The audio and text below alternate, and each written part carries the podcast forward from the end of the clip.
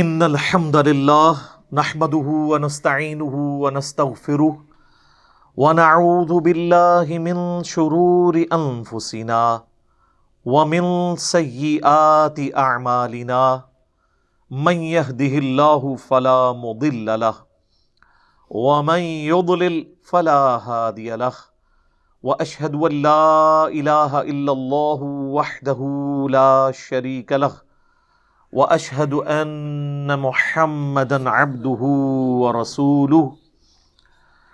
اما بعد فان خير الحديث كتاب الله، وخير الهدي هدي محمد صلى الله عليه واله وسلم. وشر الامور محدثاتها، وكل محدثه بدعه وكل بدعه ضلاله وكل ضلاله في النار. اعوذ باللہ السمیع العلیم من الشیطان الرجیم من حمزه ونفقه ونفثه بسم اللہ الرحمن الرحیم. رب شرح لی صدری ویسر لی امری وحلل عقدة من لسانی یفقہ قولی. بسم اللہ الرحمن الرحیم.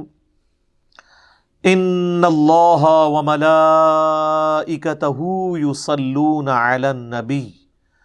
یا ایوہ الذین آمنوا صلو علیہ وسلموا تسلیما۔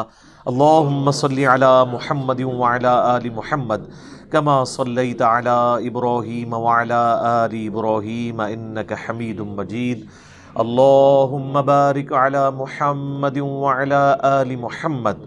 كما باركت على إبراهيم وعلى آل إبراهيم إنك حميد مجيد. اللهم ربنا آتنا في الدنيا حسنة وفي الآخرة حسنة وقنا عذاب النار. ربنا آتنا من لدنك رحمة وهيئ لنا من أمرنا رشدا. لا الہ الا انت سبحانک انی کنت من الظالمین حسبنا اللہ ونعم الوکیل یا حی یا قیوم برحمتک استغیث ولا حول ولا قوة الا باللہ العلی العظیم آمین الحمدللہ، آج تیرہ دسمبر دو ہزار بیس کو سنڈے کے دن Quran class number fifty eight میں ہم ان شاء اللہ تعالیٰ سورہ آل عمران کی آیت نمبر ون سکسٹی فور سے آن ورڈ ان شاء اللہ اسٹارٹ لیں گے۔ لیکن آج کی کلاس شروع کرنے سے پہلے ایک جو آیت پچھلی دفعہ گزری تھی، سورہ آل عمران کی آیت نمبر ون ففٹی نائن اعوذ باللہ من الشیطان الرجیم۔ بسم اللہ الرحمن الرحیم۔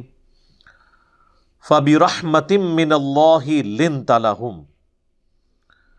ولو كنت فظا غليظ القلب لانفضوا من حولك. کہ اے محبوب صلی اللہ علیہ وآلہ وسلم، یہ اللہ کی رحمت ہے آپ پر کہ آپ اپنے اصحاب کے حق میں رحم دل ہیں۔ اگر آپ کے مزاج کے اندر سختی ہوتی تو آپ صلی اللہ علیہ وآلہ وسلم کے ساتھی آپ سے منتشر ہو جاتے، آپ کے ساتھ نہ رہتے۔ اس آیت مبارکہ پہ میں نے پچھلی دفعہ کافی ڈیٹیل سے ڈسکشن کی تھی، لیکن اس کا ایک جز سکپ ہو گیا تھا، جو میں آج کور کروں گا۔ کہ اس میں کوئی شک نہیں ہے کہ اللہ کے محبوب صلی اللہ علیہ وآلہ وسلم رحمت للعالمین ہیں۔ تمام جہان والوں کے لیے رحمت ہیں اس کانٹیکسٹ میں میں نے کئی ایک احادیث پچھلی دفعہ ڈسکس کی تھی، لیکن اس کا دوسرا پہلو یہ ہے کہ آپ صلی اللہ علیہ وآلہ وسلم کی یہ رحمت،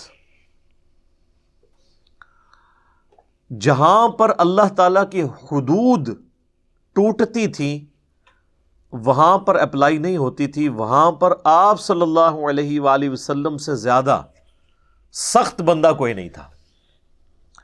اور آپ صلی اللہ علیہ وآلہ وسلم کا لاڈلے سے لاڈلا صحابی بھی کسی ایسے معاملے میں اللہ کے محبوب صلی اللہ علیہ وآلہ وسلم کو سفارش نہیں کر سکتا تھا جہاں پر اللہ کی حدیں ٹوٹ رہی ہوں۔ تو رحمت للعالمین کا قطعا یہ مطلب نہیں ہے کہ جہاں پر اللہ کی حدیں ٹوٹ رہی ہوں، وہاں پہ بھی نبی الاسلام جو ہے وہ رحمت کا ہی مظاہرہ کریں گے۔ نہیں، وہاں پہ سختی کریں گے۔ بالکل، یہ کسی کے دماغ میں وسوسہ بھی نہیں آنا چاہیے کہ اللہ کی حدیں ٹوٹ رہی ہوں اور نبی الاسلام شفقت سے کام لیں۔ عام پبلک میں بھی یہ بات مشہور ہے کہ نبی الاسلام نے کبھی بھی کسی کو بد دعا نہیں دی۔ یہ بات بھی بالکل غلط ہے۔ آپ نے اپنی ذات کے لیے کسی کو بد دعا نہیں دی۔ بخاری مسلم میں کئی احادیث ہیں کہ نبی الاسلام نے انوت نازلہ پڑی ہے ان کافروں کے اوپر، ان کے لیے بد دعا کی، دعائے ضرر کی، جنہوں نے آپ صلی اللہ علیہ وآلہ وسلم کے ساتھیوں کو نحق قتل کیا، ان پہ آپ نے بد دعائیں لانتے بھیجی۔ تو یہ جملہ جو پبلک کے اندر مشہور ہے نا کہ نبی الاسلام جو ہیں وہ کسی کو بد دعا نہیں دیتے تھے، آپ تو سراپا رحمت تھے۔ تو اب اس کا یہ کو مطلب نکالنا شروع کر دے کہ اللہ کی حدیں ٹوٹتی ہیں تو ٹوٹتی رہیں۔ آپ کے ساتھیوں پہ ظلم ہوتا ہے تو ہوتا رہے، آپ ہمیشہ شفقت کا مظاہرہ کریں گے؟ نہیں۔ اپنی ذات کے لیے آپ شفیق ضرور تھے، لیکن جہاں پر اللہ کی حدیں ٹوٹتی تھیں، یا آپ صلی اللہ علیہ وآلہ وسلم کے امتیوں کو یا آپ کے ساتھیوں پر کوئی ظلم کرتا تھا، وہاں پر نبی الاسلام کے شفقت والا پہلو کوئی نہیں ہوتا تھا۔ آپ سے زیادہ کوئی سختی نہیں ہوتا تھا۔ مثال کے طور پر، صحیح بخاری اور صحیح مسلم دونوں میں ایک حدیث ہے۔ کہ ایک فاطمہ نامی عورت کی چوری کا مقدمہ نبی الاسلام کے سامنے آیا۔ وہ چونکہ اونچے خاندان سے تعلق رکھتی تھی، تو اس کی سفارش بھی ساتھ آ گئی اشرافیہ کی۔ بخاری مسلم کے الفاظ ہیں کہ نبی علیہ السلام سے کوئی شخص بھی غصے کی حالت میں کسی کی سفارش یا بات نہیں کر سکتا تھا، سوائے اس کے کہ جو حضور کا بہت لاڈلا ہو اور وہ تھے اسامہ ابن زید، جو آپ کے پوتوں کی جگہ تھے۔ صحیح بخاری میں آتا ہے کہ نبی الاسلام اپنے زانوں پر ایک طرف حسن ابن علی کو بٹھاتے تھے اور حضرت اسامہ کہتے ہیں دوسری طرف مجھے بٹھاتے تھے۔ تو دونوں کو آپ سٹیٹس دیتے تھے اپنی اولاد والا، کیونکہ وہ آپ کے منہ بولے بیٹے زید ابن ہارسا کا بیٹا تھا اسامہ۔ تو صحابہ نے ان کو بھیجا۔ آٹھ دس سال ان کی عمر تھی کہ ان کے ذریعے سفارش کروائیں۔ تو نبی الاسلام کو جلال آیا، آپ نے فرمایا، تم اللہ کی حدوں کے بارے میں مجھ سے سفارش کرتے ہو؟ پھر آپ نے کہا کہ ممبر لگاؤ مسجد میں۔ نماز کے بعد آپ علیہ السلام نے مسجد میں خطبہ دیا اور فرمایا کہ تم اللہ کی حدوں کے بارے میں مجھے سفارش کر رہے ہو۔ اللہ کی قسم تم سے اگلی قومیں اسی لیے ہلاک ہوئیں کہ ان کے اشرافیہ کے لیے اور قوانین ہوتے تھے یعنی جو بڑے سٹیٹس کے لوگ ہیں۔ اور عام چھوٹے سٹیٹس کے لوگوں کے لیے اور قوانین ہوتے تھے۔ اللہ کی قسم، اگر میری بیٹی فاطمہ بھی چوری کرتی تو میں اس کے بھی ہاتھ کٹوا دیتا۔ یہ تو فاطمہ دوسرے قبیلے سے ہے نا۔ فاطمہ بنتے محمد بھی یہ کام کرتی نا تو اللہ کی حدوں کے معاملے میں میں کسی کی سفارش کو نہ کرتا۔ اب رحمت اللہ عالمین والا فنکشن نہیں اپلائی ہوگا یہاں پہ۔ اسی طریقے سے ایک اور حدیث ہے، وہ بھی بخاری اور مسلم دونوں کے اندر ہے۔ ایک جنگ کے دوران حضرت اسامہ ابن زید، یہی لاڈلے صحابی، یہ کہتے ہیں کہ ایک کافر کے ساتھ میری جھڑپ ہو رہی تھی اور جب اس نے دیکھا کہ وہ میری تلوار کے نیچے آیا ہے تو اس نے فوراً کلمہ پڑھ دیا۔ اب کلمے کا تقاضا یہ تھا کہ حضرت اسامہ اسے قتل نہ کرتے کیونکہ وہ تو مسلمان ہو گیا تھا۔ تھوڑی دیر پہلے جو جنگ تھی وہ تو اس وجہ سے تھی کہ اللہ کے لیے جب اس نے کلمہ ہی پڑھ لیا تو بات ہی ختم ہو گئی۔ صحیح مسلم میں حدیث ہے کہ اسلام قبول کرنا پچھلے کے سارے گناہوں کو معاف کر دیتا ہے۔ اور اسی کانٹیکس میں مولا علی رضی اللہ تعالیٰ عنہ علیہ السلام کا بھی ایک واقعہ سیرت کی کتابوں میں نقل ہوا ہے۔ جب ایک کافر ان کی تلوار کے نیچے آیا تو این اس موقع پہ اس نے آپ کے منہ پہ تھوک دیا۔ تو آپ اس کے سینے سے نیچے اتر آئے۔ کہا کہ نہیں، اب میرا غصہ بھی اس میں شامل ہو گیا۔ کلمہ نہیں پڑا تھا اس نے، لیکن کہا غصہ شامل ہو گیا ہے۔ جب اللہ کے ساتھ کسی اور کی نیت ہوگی یعنی میرے نفس کی، تو اب یہ عمل اللہ کے لیے خاص نہیں رہا۔ تو وہ آپ کے اخلاق سے اتنا متاثر ہوا کہ اس نے کلمہ ہی پڑھ لیا۔ اس نے تو کلمہ پڑھ لیا، لیکن سیدنا علی کو آج تک ہم جب ان کا نام لیتے ہیں نا، تو ہم کیا کہتے ہیں؟ کرم اللہ وجہ الکریم۔ ان کے اس مبارک چہرے پر اللہ کا کرم ہو۔ یہ اس واقعے کی طرف اشارہ ہوتا ہے کہ جس چہرے پر جب تھوک پڑی تو اللہ کی رضا کی خاطر بجائے کہ غصہ ایڈ ہوتا، ایڈ فیول ٹو فائر ہوتا، اتر کے۔ تو ان کے چہرے کو آج تک سارے مسلمان دنیا کے دعائیں دیتے ہیں کہ کیا چہرہ تھا جی؟ کہ جس پہ تھوک پڑی ہے تو غصے میں اضافہ نہیں ہوا غصے ہی تھوک دیا اور اس کی برکت سے ایک شخص جہنم کے کنارے پر پہنچ کے جنت میں چلا گیا۔ اس کی بھی خوش نصیبی دیکھیں۔ تو یہ بخاری مسلم کے الفاظ ہیں کہ اسامہ ابن زید رضی اللہ تعالیٰ عنہ نے جب اس نے کلمہ پڑھا تو انہوں نے وہی سمجھا جو ہم بھی سمجھتے ہیں کہ یہ ڈر گیا اس لیے کلمہ پڑھ رہا ہے۔ انہوں نے اس کی گردن کاٹ دی۔ لیکن بعد میں ضمیر ملامت کر رہا تھا کہ یار مجھ سے لگتا ہے غلط ہو گیا تو خود ہی جا کے نا ایک دن حضور صلی اللہ علیہ وآلہ وسلم سے عرض کی کہ اللہ کے نبی، اس طرح یہ واقعہ ہوا تھا تو میں نے تو اس کو قتل کر دیا۔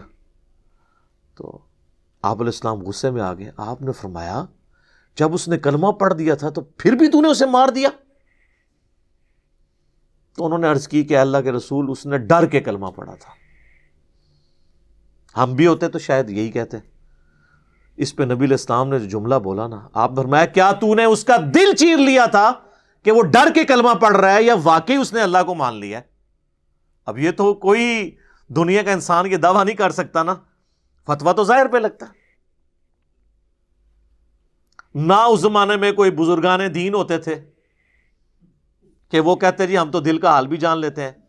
اسی پہ میں کہتا ہوں نا کہ میرے بھائیوں آپ کہتے ہو کہ بڑے سے بڑا ولی کسی ادنا درجے کے صحابی کی بھی گھوڑے کے ٹاپوں سے اٹھنے والی خاک جو اس گھوڑے کے نتنوں میں بیٹھے، یہ پوری ایک کہانی بنائی ہوئی ہے نا انہوں نے۔ تو وہ نتھروں میں جو بیٹھتی ہے، اس خاک کو بھی کوئی بزرگ نہیں پہنچ سکتا۔ تو میرے بھائی، یہ تو ادنا صحابی ہے ہی نہیں، یہ تو اسامہ ابن زید ہے اور وہ دل چیر نہیں سک رہا۔ بابے کہاں سے دل چیر لیتے ہیں؟ کہانی ہے۔ پھر بھی اگر کسی کی تسلی نہ ہو تو میں اپنی میکینکل انجینئرنگ کا ایک فارمولا لکھ کے دیتا ہوں۔ مرے ہوئے میں سے یا زندہ بابوں میں سے کوئی وہ فارمولا پڑھ کے مجھے بتا دے۔ دیکھ کے۔ دل کا نہیں، دیکھ کے۔ اور ابھی میں تو یہ کہہ نہیں رہا کہ مجھے سمجھا دے کہ لکھا کیا ہوا ہے۔ سمجھا تو پڑھ بھی نہیں سکتا سمجھانا کہاں سے سب کہانیاں۔ اور اسامہ ابن زید کہتے ہیں کہ نبی الاسلام نے جب مجھے ڈانٹا تو آپ نے پھر ساتھ ایک جملہ بار بار رپیٹ کیا۔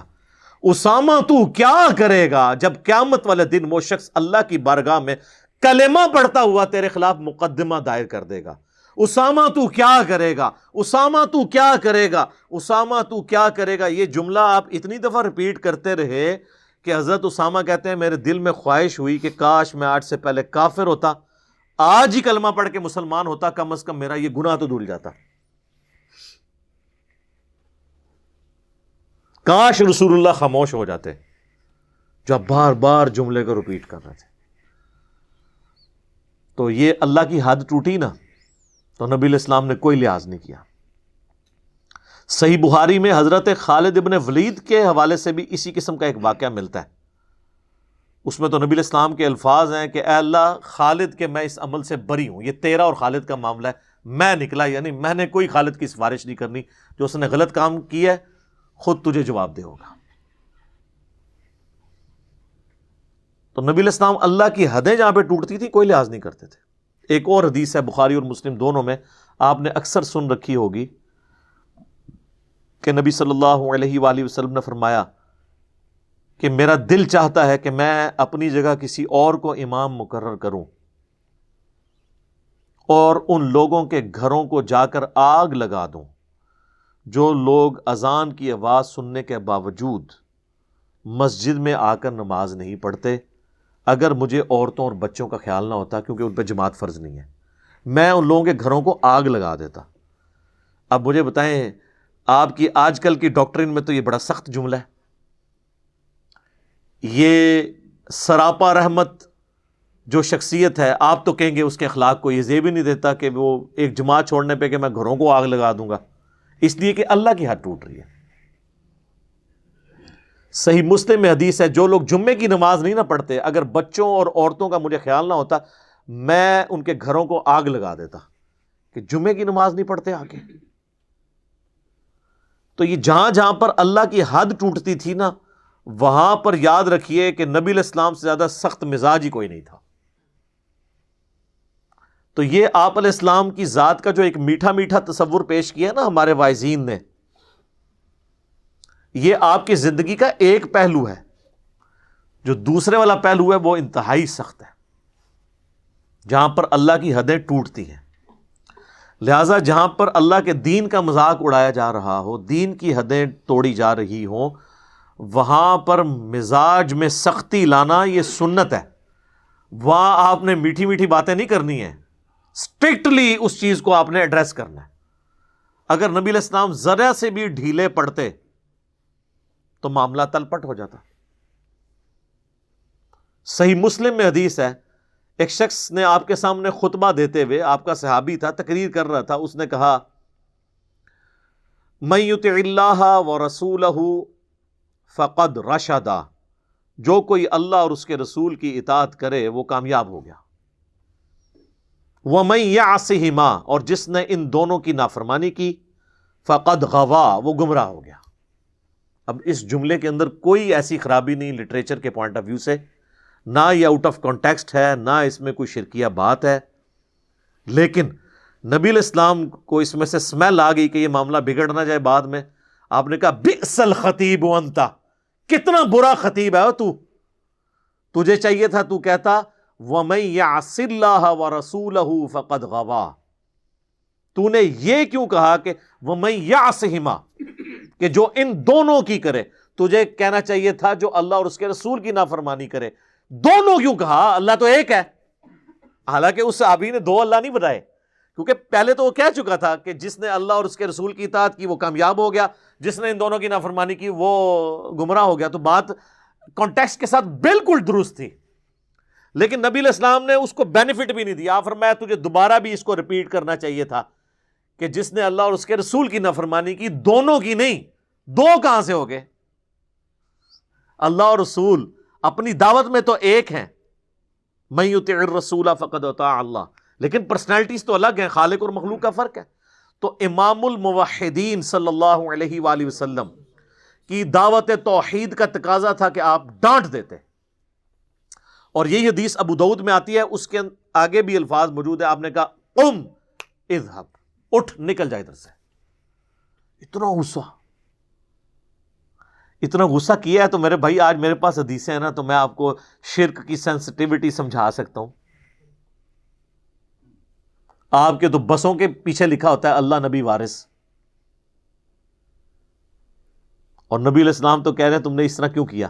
ایک اور حدیث ہے، مسند امام احمد میں بھی اور امام بخاری کی کتاب الادب المفرد میں۔ ایک صحابی نے حضور علیہ السلام کے سامنے کہہ دیا ما شاء اللہ وشئتا جو اللہ چاہے اور جو اس کا رسول چاہے، اے نبی صلی اللہ علیہ وآلہ وسلم، آپ جو چاہیں۔ آپ فرمایا، اجعلتنی للہ ندا، کیا تو نے مجھے اللہ کے مقابلے پہ کھڑا کر دیا؟ اس نے نہیں آگے سے کہا کہ، یا رسول اللہ، میں آپ کو اللہ کا بندہ مان رہا ہوں، میں غیر مستقل بذات مان رہا ہوں، میں عطائی مان رہا ہوں، آپ بندے ہی ہیں۔ کوئی جسٹیفکیشن نہیں دی۔ آپ فرمایا، قل بل ما شاء اللہ وحدہ۔ کہ جو اکیلا اللہ چاہے۔ تو نے ما شاء اللہ و رسول کیوں کہا؟ تجھے چاہیے تھا صرف کہتا ماشاء اللہ وہ یہ کہہ سکتا تھا، میں یہ کہہ رہا ہوں کہ جو اللہ چاہے اور اس کے بعد گیون سرکمسٹانس میں جو آپ کی مرضی۔ آپ نے کراس لگا دیا۔ تو جہاں پہ اللہ کی حدیں ٹوٹتی تھیں، جہاں پہ توحید کا ایشو آتا تھا احادیث کی کتابیں بھری ہوئی ہیں اس چیز سے کہ نبی الاسلام نے کبھی لحاظ نہیں کیا۔ اور بالکل کلیئر کٹ جو بالکل سونے کی مور صحیح بات تھی نا، وہ امت تک پہنچائیے چاہے کسی کو بری لگے۔ اور آپ علیہ السلام کی یہ تربیت تھی کہ آپ کی وفات کے بعد آپ کے قریبی ساتھیوں نے بھی اس ڈیکورم کو اسی طریقے سے قائم رکھا ہے۔ صحیح بخاری میں کم از کم چار جگہ پہ یہ حدیث موجود ہے۔ جو سیدنا ابو بکر کا پہلا خطبہ ہے نبی الاسلام کی وفات کے اوپر۔ آپ صلی اللہ علیہ وآلہ وسلم مسجد نبی میں حضرت ابوبکر صدیق رضی اللہ تعالیٰ عنہ تشریف لے کر آئے۔ اور دیکھا کہ حضرت عمر نے تلوار اٹھائی ہوئی ہے اور وہ کہہ رہے ہیں کہ جو کہے گا کہ نبی الاسلام فوت ہو گئے ہیں، میں اس کی گردن کاٹ دوں گا۔ حضرت ابکر رضی اللہ تعالیٰ نے ان کی طرف دیکھا۔ لیکن اگنور کر کے سیدھا حجر عائشہ میں چلے گئے، چونکہ بیٹی تھی، محرم بھی تھی۔ نبی الاسلام کی میت رکھی ہوئی ہے۔ سر مبارک سے کفن اٹھاتے ہیں، ماتھے پر دو آنکھوں کے درمیان بوسا دیتے ہیں اور کہتے ہیں، یا رسول اللہ اللہ آپ پر دو موتیں کبھی بھی جمع نہیں کرے گا۔ ایک موت آپ کا مقدر تھی، وہ آپ کو آ کے رہنی تھی۔ کیونکہ حضرت عمر کا یہ موقف تھا کہ رسول اللہ صلی اللہ علیہ وآلہ وسلم ڈورمنٹ پوزیشن میں چلے گئے ہیں، دوبارہ دنیا میں واپس آئیں گے۔ کیسر و کسرا کی حکومتوں کو ختم کریں گے کیونکہ آپ کی پیش گوئیاں تو ہیں۔ جس طرح حضرت موسیٰ علیہ السلام چالیس دن کے لیے چلے گئے تھے کوہ طور پہ، نبی الاسلام بھی کچھ دنوں بعد واپس آ جائیں گے۔ تو حضرت بکر نے رد کیا، نہیں، دو موتیں نہیں، موت آنی تھی، ایک آ گئی۔ اب آپ دنیا میں واپس نہیں آ سکتے۔ پھر باہر نکلے اور حضرت عمر سے کہا کہ بیٹھ جاؤ، وہ نہیں بیٹھ رہے تھے، وہ ہوش میں ہی نہیں تھے۔ تو حضرت بکر نے کہا، عمر کو اس کے حال پہ چھوڑ دو۔ تو سب لوگ حضرت بکر کی طرف متوجہ ہوئے، انہوں نے ممبر پہ چڑھتے ہی پہلا جملہ حمد و سلاد کے بعد یہ پڑھا۔ من کانا یا محمدن فن محمدن مات۔ جو کوئی بھی تم میں سے محمد کی عبادت کرتا ہے یا کرے گا، وہ جان لے کہ محمد مر چکے ہیں۔ مات کے الفاظ۔ وہ میں ابود اللہ اور جو اللہ کی عبادت کرتا ہے یا کرے گا فن اللہ حی اللہ یمود تو وہ جان لے کہ بے شک اللہ زندہ ہے، اسے کبھی موت نہیں آئے گی۔ اب مجھے بتائیں کیا صحابہ میں کوئی حضور کی عبادت کرتا تھا؟ تو یہ فرضی جملہ بولنے کی کیا ضرورت تھی؟ بات سمجھانے کے لیے۔ تاکہ سمجھ آ جائے کہ کتنا سینسٹیو ایشو ہے۔ کیونکہ انسانیت نے سب سے بڑا شرک ایک پیغمبر کے نام پہ دیکھا ہے، عیسیٰ ابن مریم۔ رسول اللہ نے بھی دوسرا عیسیٰ ابن مریم بن جانا تھا اگر آپ کی تعلیمات میں کہیں پر بھی جھول ہوتا۔ بخاری میں حدیث دیکھنا میری شان کو اس طرح بلند نہ کرنا۔ جس طرح نصارہ نے اپنے پیغمبر کی شان کو بڑھا دیا تھا، میں اللہ کا بندہ اور اس کا رسول ہوں، مجھے اللہ کا بندہ اور اس کا رسول ہی کہنا۔ سولاد بر محمد و علی محمد۔ اللہ صلی علی محمد علی محمد۔ میں کہتا ہوں جی یہ رسول اللہ کی کامیابی ہے کہ ان کی میت کے اوپر لوگ سلاۃ اسلام اور ناطے نہیں پڑھ رہے۔ توحید بیان کر رہے ہیں۔ یہاں ہوتے تو انہوں نے تو پتہ نہیں کیا کچھ ادھر گھیرا ڈال کے تو نعتیں پڑھنی تھی۔ اور کہنا تھا انہوں نے تو حضرت بکر نے کہنا تھا، لے ممبر تو تھلے، تو کوئی شانہ بیان کر، تو آدھا پہ مر گیا۔ تو یا تو نبی نو نہیں ماندا۔ بھائی، اس زمانے میں اس طریقے سے چیزوں کو غلط طریقے سے پریزنٹ انہوں مانتے تھے یا تو نبی کو، لیکن وہ آخرت کی زندگی تھی۔ دنیا کی دنیا سے تو چلے گئے۔ اور پھر حضرت بکر نے اس جملے کے بعد آیت پڑھی دلیل میں۔ ان کا میتون و ان میتون۔ سورہ الزمر آیت نمبر تیس۔ اے نبی، تمہیں بھی مرنا ہے، تمہارے مخالفین کو بھی موت آ جائے گی۔ پھر قیامت کے دن تم اللہ کے حضور جھگڑو گے اپنے اختلاف کے اوپر۔ پھر سورہ عال عمران کی آیت نمبر 144 جو اسی صورت میں نازل ہوئی۔ وما محمد اللہ رسول، قد خلط من قبل رسول افا اماتا او قوتیلا محمد تو نہیں، مگر ایک رسول۔ ان سے پہلے بھی کئی رسول گزر چکے۔ ان سے پہلے بھی رسول آئے اور چلے گئے۔ اگر یہ مر جائیں یا قتل کر دیے جائیں، تو کیا تم دین سے الٹے قدم پھر جاؤ گے؟ اب پاکستان میں تو ترجمہ کرنا پڑتا ہے کہ اگر یہ وسال شریف فرما گئے یا شہید ہو گئے، یہاں الفاظ کے ساتھ ہی جگڑتے رہتے ہیں۔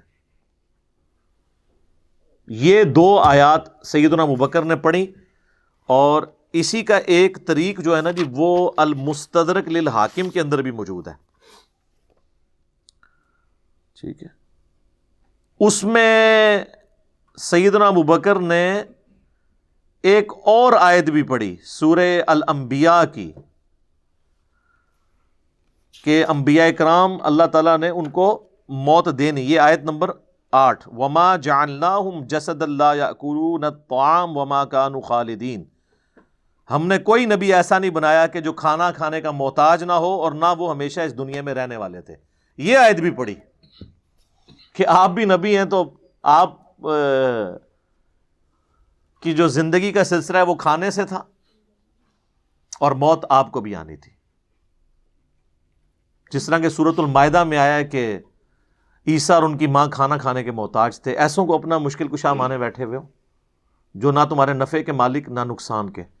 سورت المائدہ آیت نمبر سیونٹی فائیو۔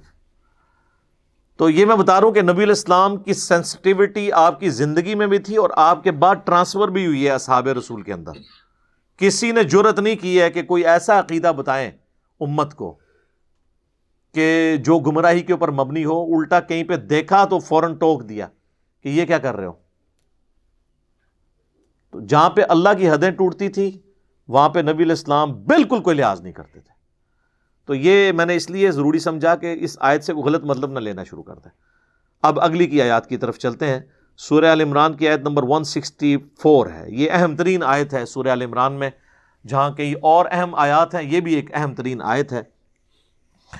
لقد من اللہ علی المؤمنین اذ بعث فیہم رسولا۔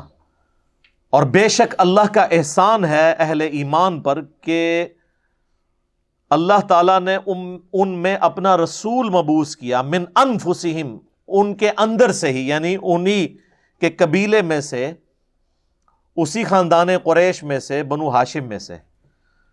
یتلو علیہم آیاتی، جو تین کام کرتا ہے، نمبر ون، ان پر اللہ کی آیات تلاوت کرتا ہے۔ ویوزکی ہم اور انہیں پاک کر دیتا ہے۔ جتنے بھی فرسودہ عقائد اور نظریات شرک پر مبنی توحید کے منافی ہیں۔ قرآن کی آیات تلاوت کر کے اللہ تبارک و تعالیٰ کے محبوب صلی اللہ علیہ وآلہ وسلم ان کا تزکیہ کرتے ہیں۔ اور نمبر تھری ویو المحم الکتاب اور انہیں کتاب و حکمت کی تعلیم دیتے ہیں۔ کتاب سے مراد قرآن بھی اور شریعت بھی اور حکمت سے مراد قرآن بھی اور سنت بھی۔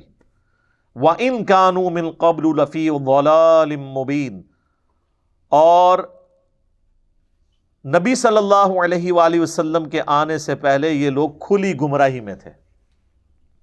کون؟ قریش مکہ، جو بعد میں دنیا کے امام بنے۔ رسول اللہ کے آنے سے پہلے صلی اللہ علیہ وآلہ وسلم کھلی گمراہی میں تھے اور ان کو گمراہی سے رسول اللہ صلی اللہ علیہ وآلہ وسلم نے کس طریقے سے نکالا؟ قرآن کے ذریعے۔ یہ انسٹرومنٹ آف دعوت۔ سورت النام کی عید نمبر نائنٹین ہے نا وہ القرآن بہ ومم بلغ۔ اے نبی صلی اللہ علیہ وآلہ وسلم، تم فرماؤ کہ مجھے قرآن اللہ نے اس لیے وہی کیا ہے تاکہ اس کے ذریعے میں تمہیں بھی آخرت کا ڈر سناؤں اور جس تک یہ دعوت پہنچ جائے وہ بھی قرآن کے ذریعے۔ تو انسٹرومنٹ آف دعوت قرآن۔ حجت الوداع کے اوپر قرآن اور سنت، لیکن عقید قرآن کے۔ غدیر خم پہ قرآن اور اہل بیت، لیکن عقید قرآن کے۔ وسیع رسول قرآن۔ تو یہ قرآن کے گرد سارا تانا بانا ہے۔ چونکہ اس کانٹیکسٹ میں میں آلریڈی گفتگو کر چکا ہوں، جب ہماری اسی صورت میں آیت نمبر 103 آئی تھی نا وَعْتَصِمُوا بِحَبْلِ اللَّهِ جَمِيعًا وَلَا تَفَرَّقُوا۔ تم سب کے سب مل کر اللہ کی رسی یعنی قرآن کو مضبوطی سے تھام لو اور فرقوں میں مت بٹو۔ اس کانٹیکسٹ میں میں نے قرآن کے حوالے سے کافی ساری ڈسکشن کی ہے جو اب مجھے دوبارہ رپیٹ کرنے کی ضرورت نہیں ہے۔ البتہ یہاں پر چونکہ ایک اور چیز آئی ہے اور وہ ہے حکمت۔ ویسے تو قرآن بھی سراپا حکمت ہے سورہ بنی اسرائیل میں، جہاں پہ ٹین کمانڈمنٹس آئیں، اس کے اینڈ پہ اللہ نے کنکلوڈ کیا ہے کہ یہ حکمت کی باتیں ہیں جو ہم نے آپ کی طرف وہی کی۔ قرآن بھی حکمت ہے۔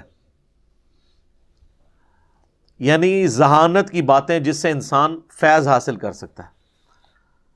اور بعض مفسرین نے اسی کانٹیکسٹ میں سنت کو داخل کیا ہے۔ چونکہ سنت کو ماننا تو قرآن کو ماننا ہے، کیونکہ قرآن نے ہمیں حکم دیا میں یطع رسول فقد اطاع اللہ جو رسول اللہ کی اطاعت کرے گا، گویا اس نے اللہ کی اطاعت کی۔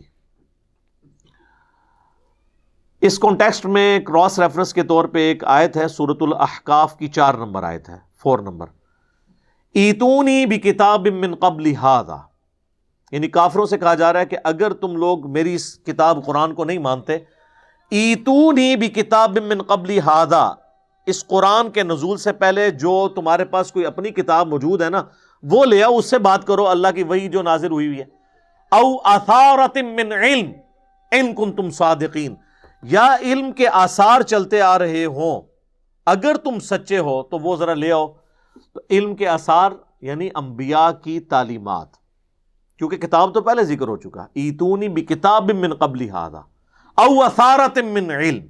علم کے آثار اگر ہوں نبیوں کے، تو لاؤ اس سے بات کرو۔ وہی جو ہم کہتے ہیں کہ کتاب و سنت سے بات کرو، بزرگ بابوں سے یا سنی سنائی باتوں سے اور خوابوں سے بات نہ کرو۔ تو قرآن بھی سپورٹ کرتا ہے کہ سورس آف نالج دو ہیں، قرآن اور سنت۔ اور آج کی ڈیٹ میں ظاہر ہے کہ صحیح الاسناد، احادیث ہی اسی سنت کا ریکارڈ ہے۔ لہذا اسلام کی بنیاد صرف قرآن کے اوپر نہیں ہے۔ جو قرآن کے ساتھ سنت کو نہ مانے وہ گمراہ نہیں ہے کافر ہے یہ گمراہ کا تو لفظ ہی بہت چھوٹا ہے۔ گمراہی تو یہ ہو سکتی ہے کہ وہ چند ایک سنتوں کا انکار کر دے، یا کسی حدیث کا انکار کر دے، یا وہ سمجھے کہ میرے نزدیک حدیث ثابت نہیں ہے۔ لیکن اوور آل ایک سورس آف نالج جو اسلام کی بنیاد ہے، اس کا کیٹاگوریکل ڈنائی کرنا اور کہنا سنت اور حدیث کوئی چیز ہی نہیں ہے، تو وہ گمراہ تو نہیں، وہ کافر ہے پورے کا پورا دین جو ہے، وہ ان دو ستونوں کے اوپر کھڑا ہوا ہے۔ اور اللہ تعالیٰ نے بھی دیکھیں کہ ہماری کتنی امپورٹنٹ چیزیں جو ہیں، وہ سنت پہ ہی ڈپینڈنٹ کرتی ہیں۔ قرآن میں کم و بیش سو دفعہ تو نماز کی تاکید آئی ہے۔ ویسے ہم لوگ عموماً سات سو دفعہ کہہ دیتے ہیں، پتہ نہیں یہ کسی نے کوئی ڈیٹیکٹ کر کے نکالا ہے۔ ہم نے جو کیلکولیٹ کی ہے ہمارے بھائیوں نے، تو وہ سو سے زیادہ دفعہ نہیں بنتی بہر اوور آل سو دفعہ۔ میں نے بھی کئی دفعہ سات سو بیان کیا، ہو سکتا ہے وہ ڈیٹیکٹ کر کے بنتی ہو۔ سو دفعہ تو آئی ہے تاکید۔ لیکن پورے قرآن میں نماز کا طریقہ اللہ نے نہیں بتایا۔ حالانکہ یہ بہت امپورٹنٹ تھا چلے سو کی جگہ اللہ تعالیٰ تو ایک دفعہ بھی تاکید کر دے تو کافی ہے۔ قرآن میں اکثر آیات جو امپورٹنٹ ہوتی ہیں، وہ دو دفعہ ہی آتی ہیں۔ اس سے زیادہ اس کو رپیٹ نہیں کیا جاتا۔ شرک کے بارے میں آئے تھے تو وہ دو دفعہ ہی آئی ہے سورہ نساء کے اندر۔ بعض اوقات کوئی تین دفعہ یا چار دفعہ آ گئی ہے، یا بعض اوقات کسی چیز کی اہمیت کے لیے اکتیس دفعہ آیا فبی اعلیٰ ربی کمات کا زبان لیکن وہ ایک آیت کے ساتھ باقی آیات جڑی ہوئی ہیں، جن کے بعد وہ رزلٹ کے طور پہ آتا ہے۔ آیت وہ ایک ہی ہے۔ تو اللہ تبارک و تعالی نے نماز کا طریقہ قرآن میں نہیں بتایا، اس کو سنت پہ، حدیث پہ چھوڑ دیا۔ جو عملی تواتر کے ذریعے بھی ٹرانسفر ہوئی اور ریٹن ریکارڈ کے ذریعے بھی۔ اس پہ میں نے الگ سے ایک ویڈیو ریکارڈ کروا دی ہے انٹروڈکشن آف حدیث کے نام سے۔ اور ایک اور میری مجلس ہے، مجلس number ninety six, Javed Ahmad Ghamidi صاحب کے نظریات سے متعلق بیس سوالات۔ وہ آپ یوٹیوب پہ جا کے دیکھیں تو میں نے کافی تفصیل سے اس پہ گفتگو کی ہے۔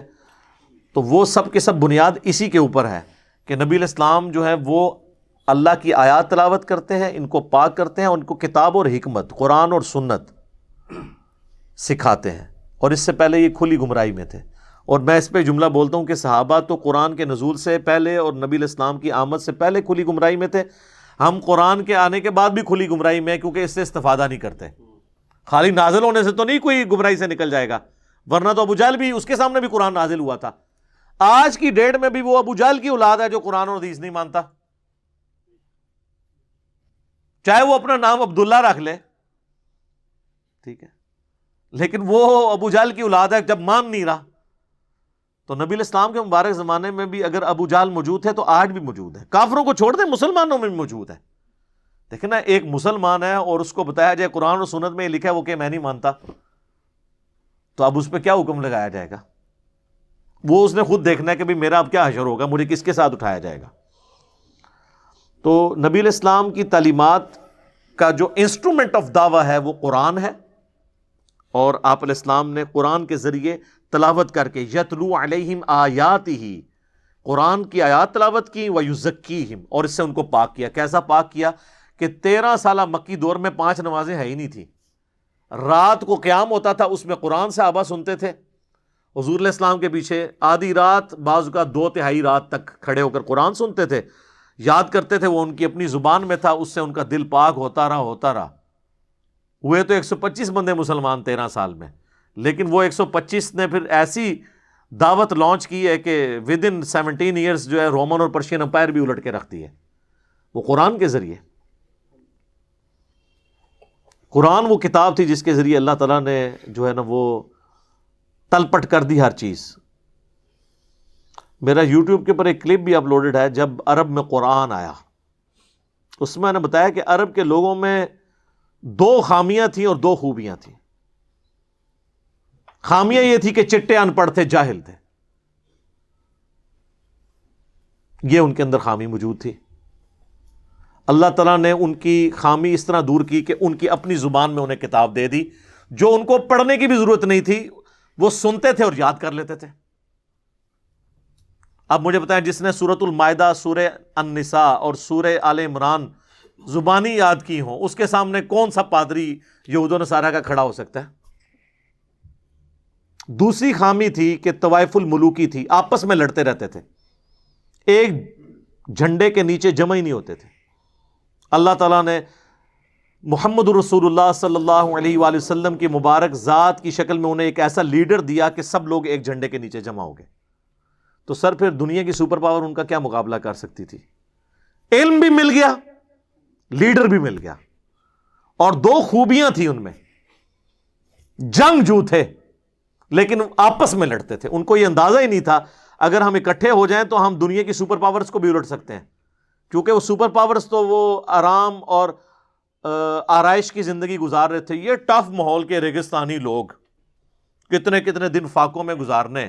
ریگستانوں میں سفر کرنا، ان کا کون مقابلہ کر سکتا تھا؟ یہ ان کے اندر خوبی تھی۔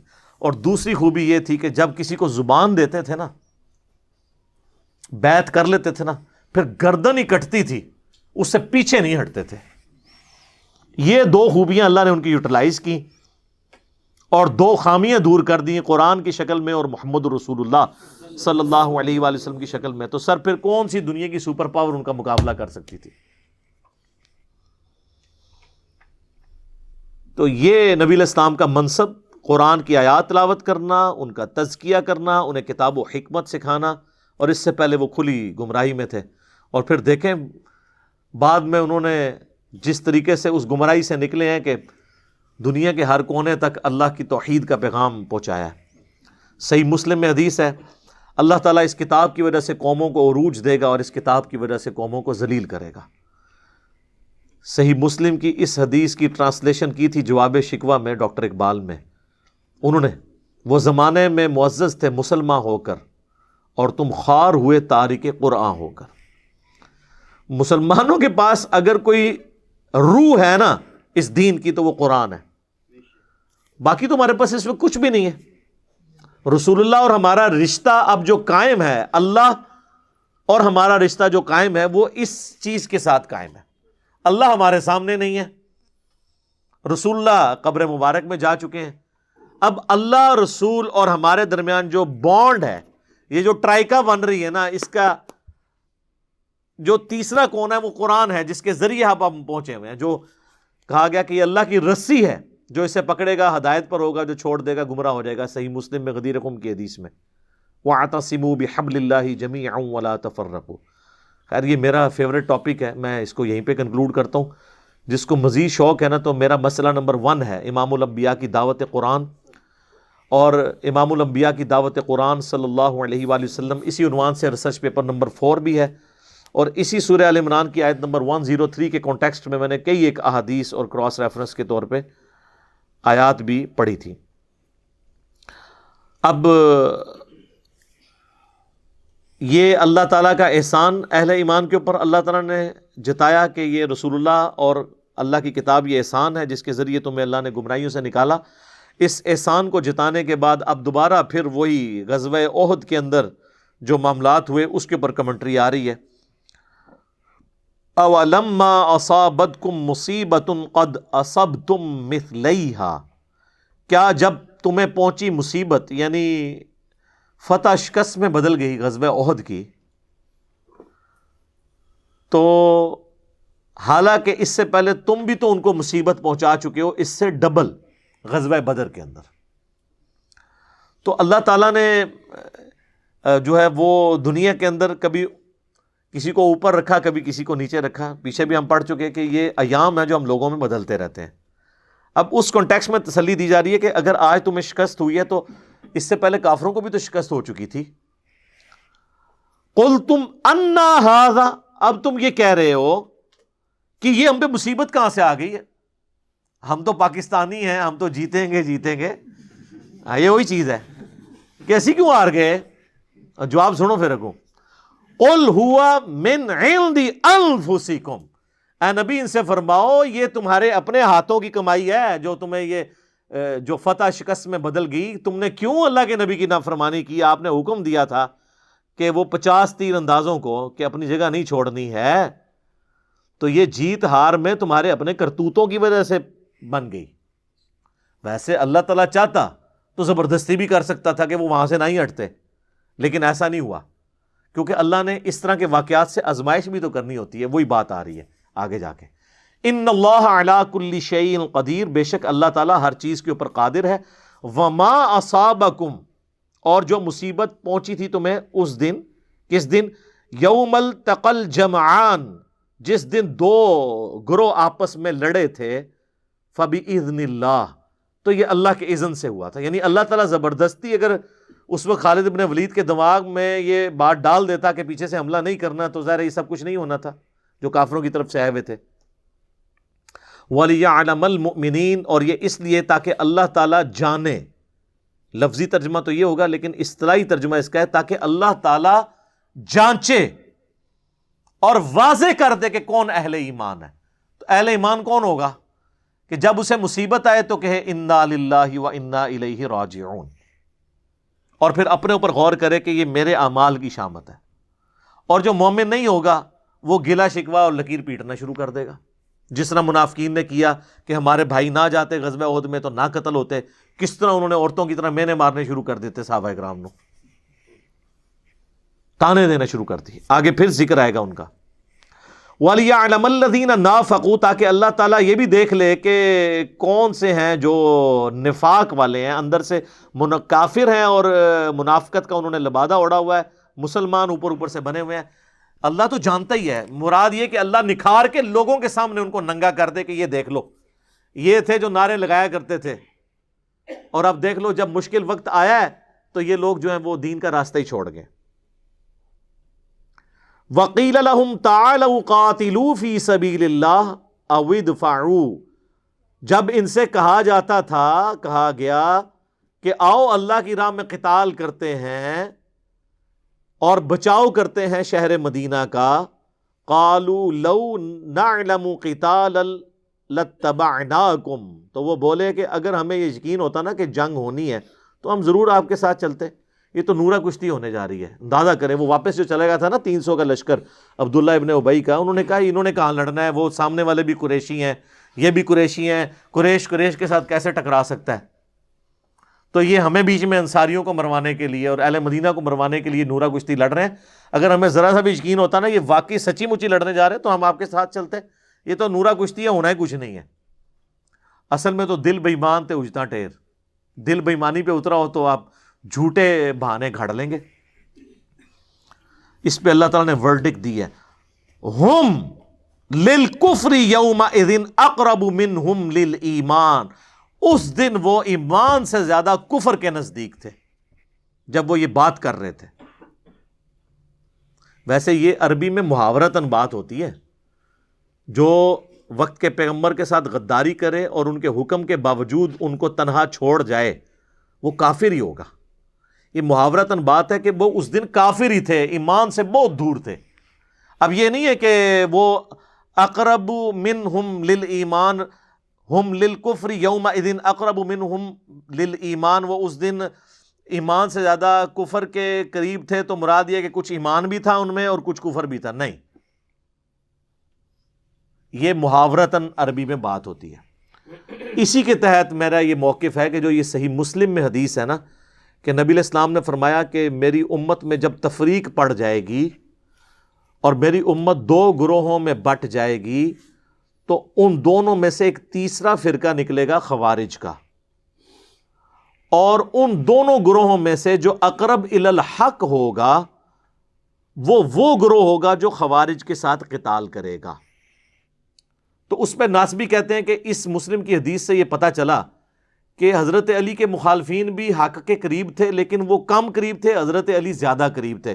کیونکہ حضور نے کہا، اقرب الحق جو ہوگا نا، وہ قتال کرے گا۔ تو یہاں پہ پھر آپ کیا کہیں گے کہ عبداللہ ابن ابئی جو ہے وہ کم مومن تھا اور صحابہ زیادہ مومن تھے؟ نہیں۔ تو وہ اقرب الحق سے مراد ہے حق والا۔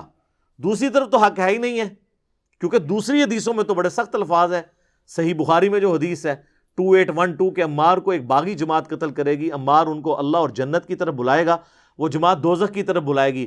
اگر وہ اقرب الحق میں سے تھوڑی سی حق سے دور ہوتی تو دوزخ کی طرف تو نہ بلا رہی ہوتی۔ ہاں ہے کلمہ کو مسلمان تھے۔ کافر نہیں تھے وہ۔ یہ ان کی جو بغاوت ہے، یہ پولیٹیکل بغاوت ہے۔ یہ نہیں ہے کہ انہوں نے اللہ کے رسول کو چھوڑ دیا تھا یا قرآن کو چھوڑ دیا تھا۔ نہیں۔ انہوں نے دین کے ایک معاملے میں جو یعنی خلیفت المسلمین کی اطاعت جو ہے، اس سے روگردانی کی تھی۔ تو تکفیر بھی نہیں ان کی ہوگی۔ اسی لیے سن قبرا البئی حکیم میں عمار ابن یاسر سے ہی پوچھا گیا کہ یہ اہل صفین کے بارے میں آپ کا کیا موقف ہے؟ تو انہوں نے فرمایا کہ اہل صفین کو کافر نہ کہو، منافق نہ کہو، یہ کہو کہ یہ فاسق اور ظالم ہے۔ یعنی گناہ کبیرہ کے مرتکب ہوئے کہ انہوں نے خلیفہ وقت کے خلاف بغاوت کی ہے، لیکن یہ کافر نہیں ہے۔ اسی لیے میں نے اس آیت، سورہ عال عمران کی آیت نمبر 167 کا حوالہ بھی اپنے کربلا والے ریسرچ پیپر میں مثال کے طور پہ ڈالا ہے۔ تو اس دن وہ کفر کے زیادہ قریب تھے بحثیت ایمان کے، بنسبت ایمان کے یعنی وہ کافر ہی تھے۔ یقولون بھی افواہ وہ اپنے منہ سے ایسی باتیں کرتے ہیں، ما لئی صفی قلوبہم، جو ان کے دلوں میں نہیں۔ یہ دو طرح سے اس کا معنی ہو سکتا ہے۔ ایک تو یہ ہے کہ وہ دعوے تو کرتے ہیں، لیکن اندر ایمان کوئی نہیں موجود۔ دوسرا یہ ہے کہ اوپر اوپر سے جو باتیں کر رہے ہیں، اس سے زیادہ دشمنی ان کے اندر چھپی ہوئی ہے۔ اوپر تو دشمنی کا اظہار کام کرتے ہیں، اندر تو اس سے بڑے یہ دشمن ہے یہ دونوں معنی بیک وقت درست ہوں گے۔ واللہ اعلم بما یکتمون، اور اللہ خوب جانتا ہے جو وہ چھپاتے ہیں۔ اللہ دین قالوا لاخوانہم یہ وہی لوگ ہیں جنہوں نے کہا اپنے بھائیوں کے بارے میں، وقعدوا لو اطاعونا ما قتلوا۔ اس حال میں کہ خود تو یہ گھروں میں بیٹھے ہوئے تھے، اور جو کامل الایمان ان کے اہل مدینہ کے ساتھی، حضور کے ساتھ شہید ہو گئے جا کے غزوہ عہد میں، ان کے بارے میں ان کی وفات اور شہادت کے بعد اب یہ گھر بیٹھے ہوئے، اپنی تو بزدلی ہے کہ خود گھر بیٹھے ہوئے ہیں۔ اور یہ کہہ رہے ہیں کہ اگر ہمارے بھائیوں نے بھی ہماری بات مانی ہوتی نا تو آج قتل تو نہ ہوتے۔ اس کا جواب پہلے بھی گزر چکا ہے کہ اللہ تعالیٰ ماتا یہ گھر بیٹھ کے بات کر رہے ہیں نا، اگر ان کی بھی موت لکھی ہوتی نا، یہ بھی اپنی مقتل گاہوں کی طرف خود کھینچے چلے آتے۔ کیونکہ موت کو تو کوئی ٹال نہیں سکتا۔